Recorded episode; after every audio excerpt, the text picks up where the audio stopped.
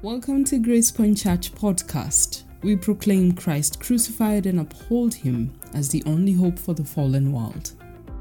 On today's episode, you'll hear from Pastor Bernard Kariuki Mbugua. Pastor Bernard is a resident pastor at Grace Point Church.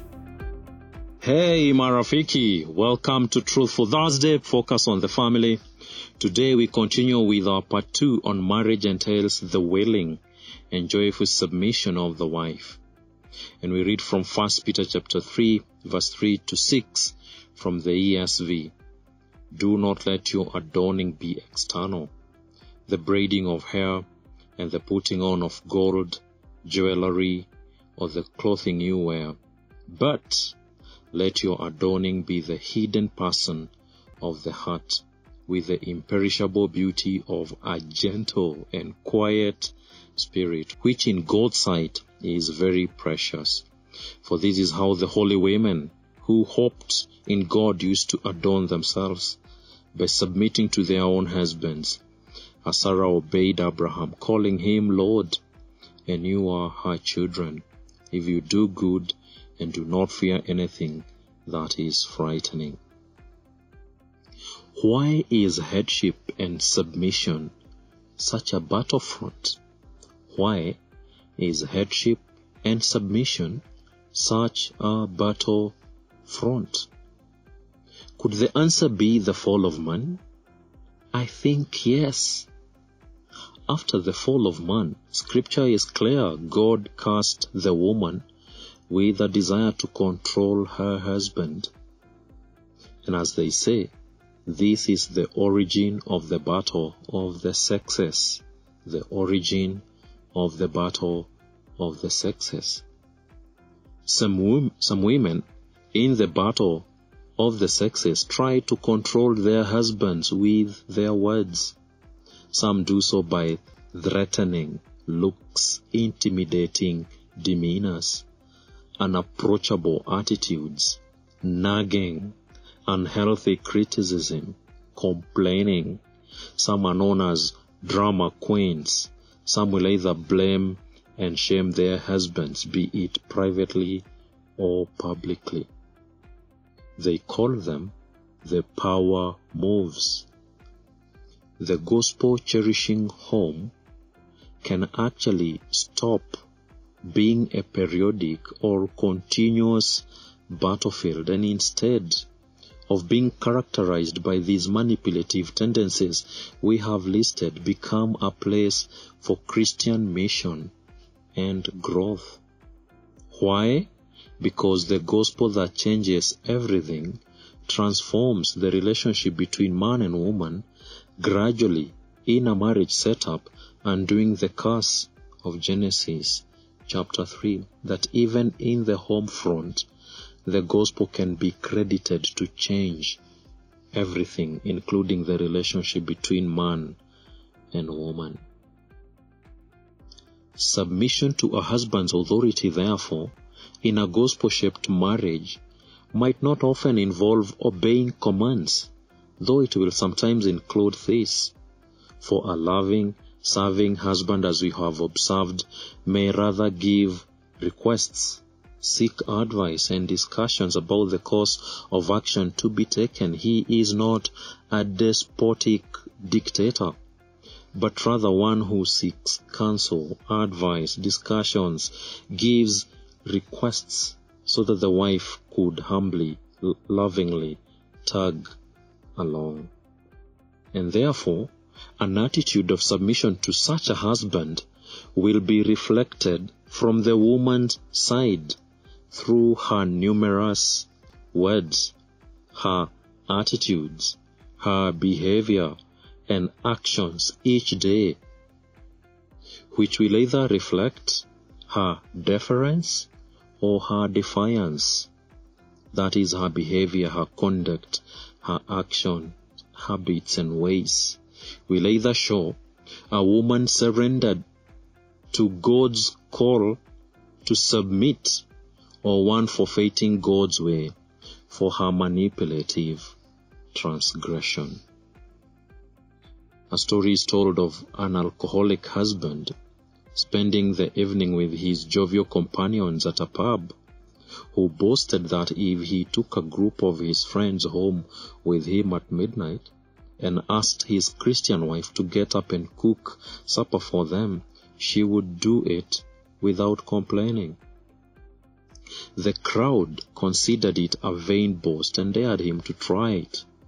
So the drunken crowd followed him home, and he made the unreasonable demands of his wife. And you know what? She obeyed. She dressed, came down, prepared a very nice supper, and served it as cheerfully as if she had been expecting this crowd. After supper, one of the men under conviction asked her how she could be so kind when they had been so unreasonable to her. Her reply was, Sir, when my husband and I were married, we were both sinners. It has pleased God to call me out of that dark, sinful, dangerous condition, that dingy path. My husband continues in it. I, tra- I tremble for his future state. Were he to die as he is, he would be miserable, separated from Christ forever. And listen to what this woman says next. I think it is my duty to render his present existence as comfortable as possible, serving him in a way that points him to the glorious gospel. This story has an amazing end because it, it's written that not long after, the husband gave her life, or his life, to the Lord Jesus Christ. And the question begs, will we be those who decide to be manipulative, to be threatening, to have unapproachable attitudes, nagging, unhealthy criticism in our homes? Will we be described as drama queens? Or those who surrender to the authority and the radical call that God is giving to us? But another question, how will a woman be enabled to submit? In our culture, day and age, how will a woman, where does a woman find that strength to submit? From the text we read, it actually said, Let your adorning be the hidden person of the heart with the imperishable beauty of a gentle and quiet spirit, which in God's sight is very precious. The woman actually is not to peg her attractiveness on outward qualities, but on a gentle, quiet spirit. This is the hidden person of the heart, the unseen personality, the wife's inward nature. Amazingly, this is her true personality.